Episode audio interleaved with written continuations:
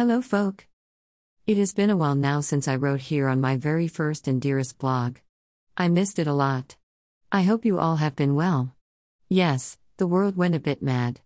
A tiny little virus changed all our normals in less than two years. How incredible! Or is it tragic?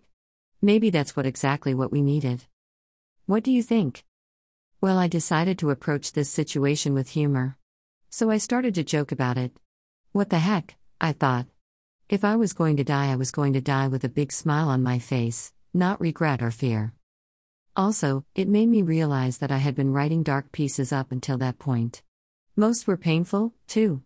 I must have been in pain for a long time. I think I was. But it is over now.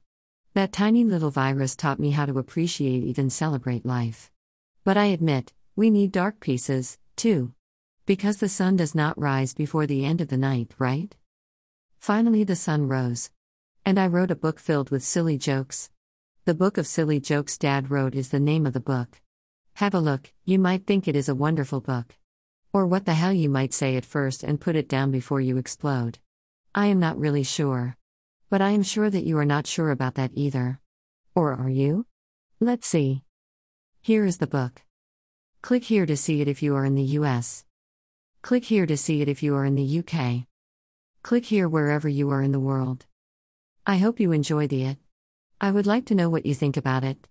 Your thoughts will be inspiration for my next book. Also, how did you handle the pandemic? What do you think about handling it with humor? Never miss a chance to laugh. Tell a joke when no one does. COVID loves a fearful body and mind. Laugh to have a better immune system that can fight hard to protect you from COVID. Smile, wash your hands, and smile again. Stay safe, folk.